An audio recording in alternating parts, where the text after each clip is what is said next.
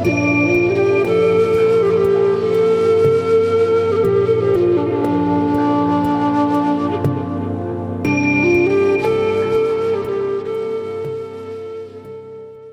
back to the Anxiety Slayer podcast. I'm Shann Vanderleek here with my wonderful friend and co host, Ananga Sivyer.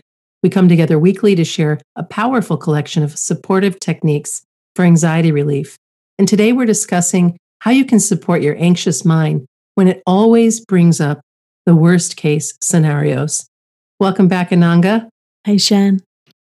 What themes should we explore today around our anxious minds and how they can sometimes come up with worst case scenarios? I think there's a, a few different ways the mind can do this. The anxious mind can default to thinking the worst, always thinking the worst. I think that there's a kind of hypervigilance there that's often in response to stress or trauma from our past, where we expect the worst, or we are so worried about things that could go wrong that we project them and we think the worst. Um, and of course, the real thing with this is that when we do think the worst and when we're habituated to do that, that feeds back into our anxiety and increases anxiety. So I think those are important things to talk about. In a recent podcast, we spoke about the practice of redirection for working with unwanted thoughts. And this also works when we find ourselves thinking the worst. When we notice that the tendency in our mind to look at a situation or concern and think of all that could go wrong with it, we really can pause and change how we react. It might take some doing, as I can attest to having recently been through a worst case scenario situation, uh, but you can make things so much better with redirection. And the first step is to notice, to catch ourselves running with a thought to an anxious or unwanted possibility. When we do that, we're, we're projecting, we're creating a story. And it's usually not something happening now. It's something we're worried about happening in the future, something that could happen, something that may happen. Even if that future is as close as the next day or the next week, it's not happening now, but it feels like it. It feels like it. And then we follow the feelings because when we're already struggling with anxiety, we become hyper aware of any feelings and sensations in our body.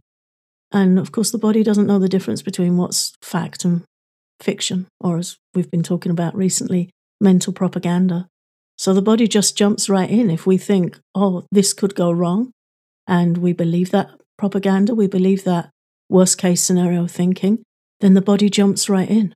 And our heart rate goes up and our breathing becomes shallow, and we feel more anxious, which gives us less resilience and less facility to cope with redirecting those thoughts. So it really does become a practice of noticing and redirection when we think the worst about something to stop and just look at what's happening mm-hmm. and not have it be a fact. The, the trouble with anxiety is that we tend to run so much on autopilot with it.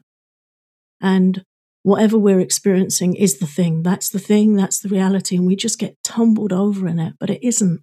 It's a, a mind that's feeling ungrounded, a mind that's feeling worried. And if we can just stop and look at it and respond differently and make different choices, we can help it. We can help ourselves a lot.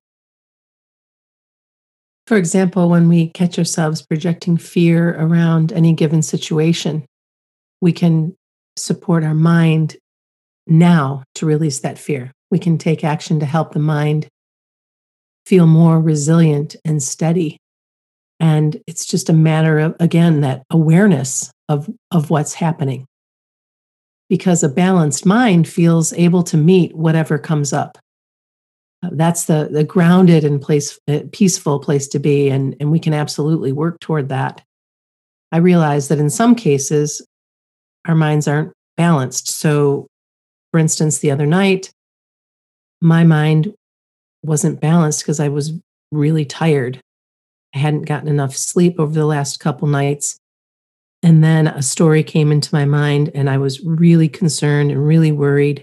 And being a mama, I was worried about my daughter, hadn't heard from her. And I was just certain that something bad had happened. And I, I did all the things, I, all the things that I know to do, but my mind was relentless because I wasn't balanced. I was so tired. And uh, it was the the full moon and thunderstorm and rain and no sleep and Shann telling her stories. Well, it wasn't Shann, right? It was my mind creating, right, creating those stories, and um, and I just bring that forward because I did all these things that we're talking about, the the worst case scenarios, and my body was stressed. I was so tired, and uh, gratefully, my daughter's fine, and so am I, and I know how to take care of myself. But I did fall right down that rabbit hole, and it was not any fun. And I really hope I don't go back there anytime soon. Yeah. And I really appreciate how you speak about it. When you talk about the relentless nature of the mind, that's how it is. It's relentless and it gets this energy about it where it just won't give up, it won't give over, and it's got new negative evidence to present when the mind's tired, when we're not feeling in balance. And then what can we do? We go to self care. How can I look after myself? How can I backtrack and understand what might be contributing so that we can respond with compassion. And again, having this dialogue with ourselves and people we trust that this is my mind, it's not me, it's not my core identity. Right. I just um, treated myself this morning to Oprah Winfrey's new book that she's written with Dr. Bruce Perry. So I've just started reading the introduction and I really like the the theme of the book and it's called What Happened to You. And the whole theme of the book is to say what happened to you rather than what's wrong with you. Mm-hmm.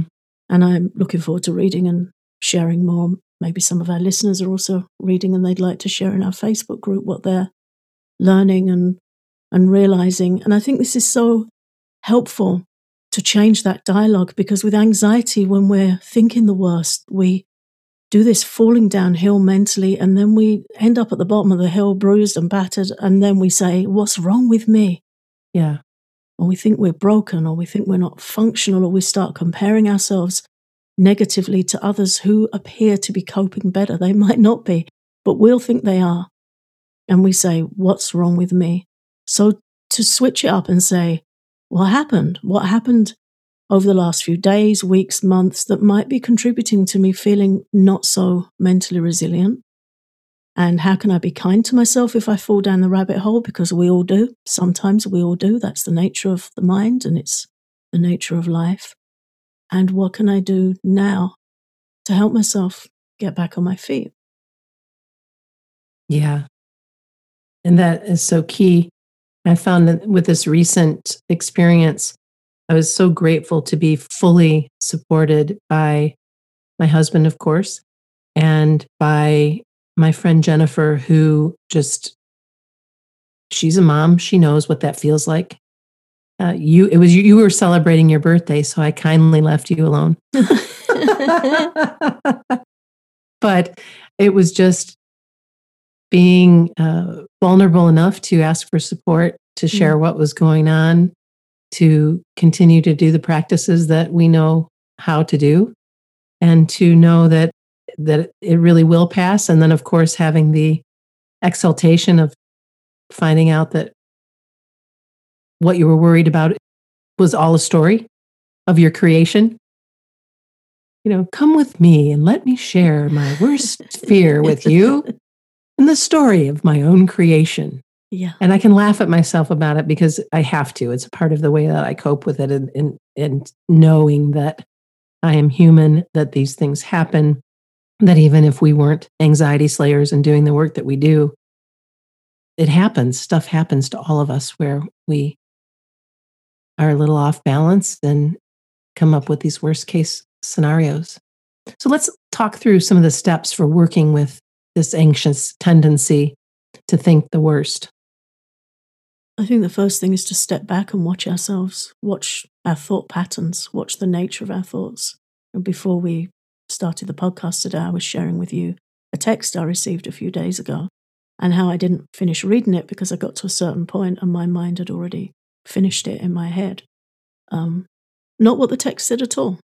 Mm. And a text is a short communication, but because I was so tired and we just moved house and I was really quite exhausted from all the things that everyone knows goes with moving, my mind filled in the blank. And then I had to stop and just be kind to myself and take a breath and, and say, look what you did there. Not yeah. like you're chastising yourself, but just, hey, you know, look what you did. It was a good message and you filled in the blank in a way that caused you some severe stress. So, mm-hmm. okay, I need to go home and make some soup. I need to rest. Uh, I need to be getting back into my reading, reading things that nourish my mind and, and steady my mind. So, the first thing always, and this is a key teaching of Ayurveda, is to watch ourselves, self observation, but kind, not the pointy finger. Yeah, without judgment. Yes. Yeah, without judgment. So just to watch for those tendencies and, and just stop. Hey, I, I, did it again. You know, I, I filled in uh, the story. I filled in the story with that tendency to think the worst. And again, when we think the worst, the body believes the worst. And so round we go. So it begins with watching, pausing, looking out for those tendencies. And then we have the space to make the change. And also to ask questions about where these thoughts and ideas may come from. Because chances are you can trace it back to uh, something in your childhood or something in something in your life that perhaps it was uh, modeled to you by a mentor or a parent or teacher. Perhaps it's something that you created to uh, protect yourself, uh, there's so many things that you know where these things could come from and so again as the example of you reading your text and filling in the blank what might happen if you allowed yourself to take a breath and then read it again to make sure it's what you really understand. You know that it's is this true? Is this really what i'm seeing? Or is there more to this type of a thing? Asking those questions if you can in the moment. Because if our mind's unbalanced it's a little bit harder to ask the questions. Yeah and again as, as so much of what we've been sharing in recent episodes is a practice it is it's a practice so for me i had to stop and i put my hand on my chest and took a deep breath and i i was in the car and i just said out loud to myself you see what you did there yeah okay there's been a lot going on it's time to really get back into the active self-care and then i just asked myself where did that come from yeah and I knew immediately where it had come from. And it was a, a belief projected by somebody else. As it often is. Yeah, projected repeatedly from someone else. It wasn't mine at all. It wasn't true. And it was a propaganda story. Right. And then once we look and we respond with self kindness, then we can move on to doing something that helps. That's the next step. Do we need to take a walk, take some breaths, journal it out, write it out, what we thought, and then write why it's not true. Yeah. My my choice was a, a really good ugly cry. Mm-hmm. Just let it let it go of all of all of it, all of the fear, all of the creation story, all of the things, and then take a hot shower and let it all roll off and down the drain, and then uh, retreat to the island of my bed. Yeah. because I hadn't slept in so long and I was so very very tired and it finally felt like okay I can I can rest now.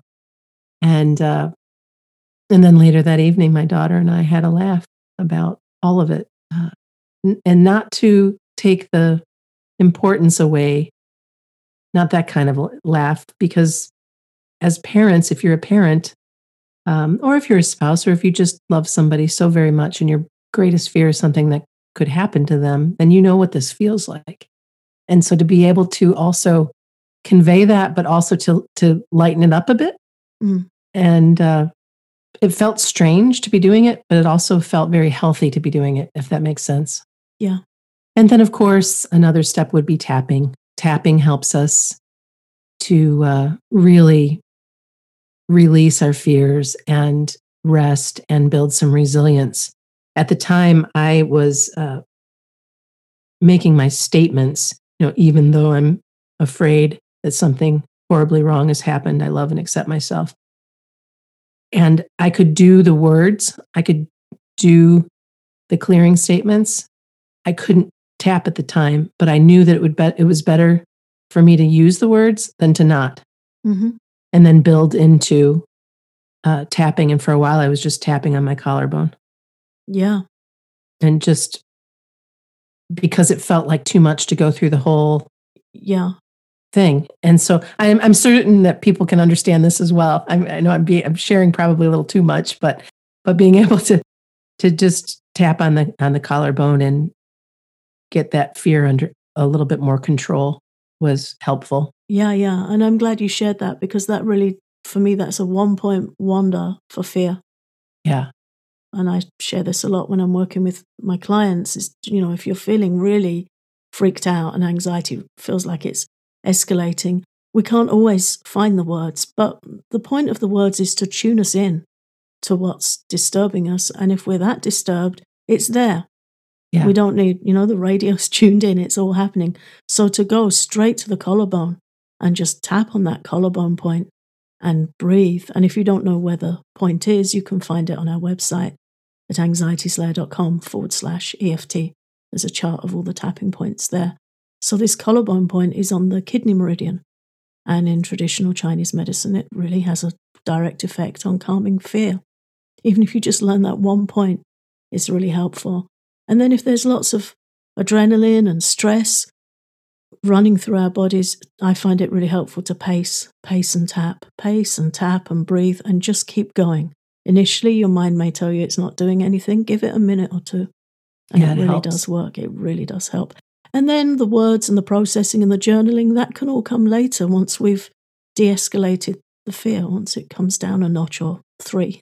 yeah. Yeah.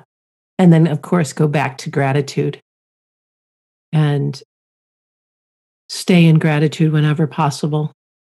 Whenever possible. And it's always possible if you really continue to add to your gratitude journal, your gratitude list, your notes in your phone, wherever it is you keep those, uh, those items that you're grateful for, those people that you're grateful for.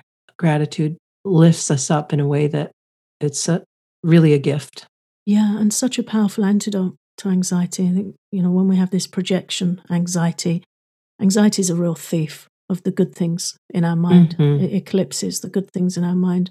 So rather than thinking of all the things that could go wrong, gratitude keeps us in the moment with all the things that have gone right and are going right right now in this moment, even if it's the most basic things, like taking a shower with hot, clean water is a gift Mm-hmm. to take a grateful shower, to take a grateful nap, a grateful cup of chamomile tea. These are all liberties and, and gifts, and they antidote anxiety because it becomes mindful. Right. It becomes mindful and it becomes in the moment. And Ananga, thank you in advance for the tapping practice for Patreon that you've recorded that goes along with this episode, because I know that tapping practice will help so many who fall down this rabbit hole of, of uh, believing the worst case scenarios. Thank you so much for listening to Anxiety Slayer. Ananga and I are incredibly grateful that you come back again and again.